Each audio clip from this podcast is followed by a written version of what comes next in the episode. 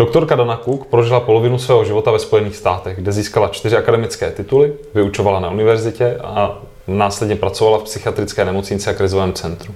Mimo to je členkou amerického červeného kříže. Před dvěma lety se vrátila zpátky do České republiky.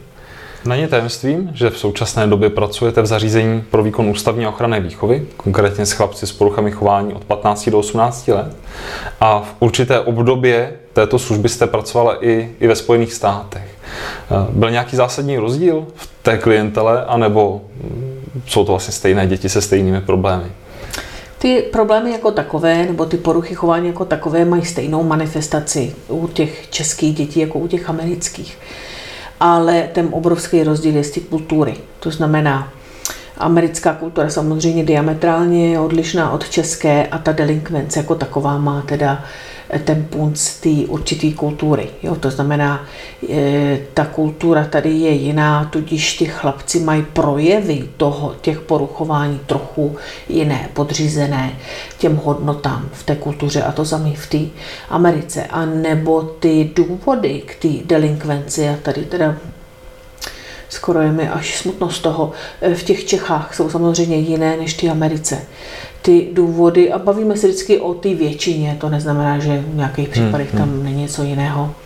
Ale v té většině, dejme tomu ty důvody té delinkvence, tím teda myslím třeba páchání ty kriminality, porušování těch zákonů, anebo to začíná už tím záškolácím, třeba v té páté třídě užíváním návykových látek tak důvody mm, v té Americe jsou obrovská chudoba v určitých sociálních vrstvách, hlavně teda u těch afroameričanů. A když myslím chudoba, oni nemají takový sociální systém jako my, nejsou podporovaný sociálníma dávkama, takže se stává, že rodina doslova bydlí na ulici, ty děti bydlí v krabicích. Potom se zhlukují do kolektivu, tomu říkáme gengy, a ty gengy vlastně dělají tu kriminalitu. Takže důvod té delinkvence ve většině v těch Spojených států je vlastně boj o přežití toho dítěte v té společnosti.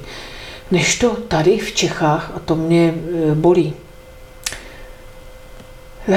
ten důvod je vlastně špatné rodičovství, špatná výchova, nikoliv e, špatně nastavený sociální systém, ba naopak e, český sociální systém je velmi generous, velmi když někdo někomu hodně, já nevím, jak to řekne česky, a anglicky, česky, uh, generous. Uh, no dává hodně, štědrý, je velkorysý. Hmm. Velmi štědrý. Tady děti nejsou přece na ulici, nespí v krabicích. Hmm.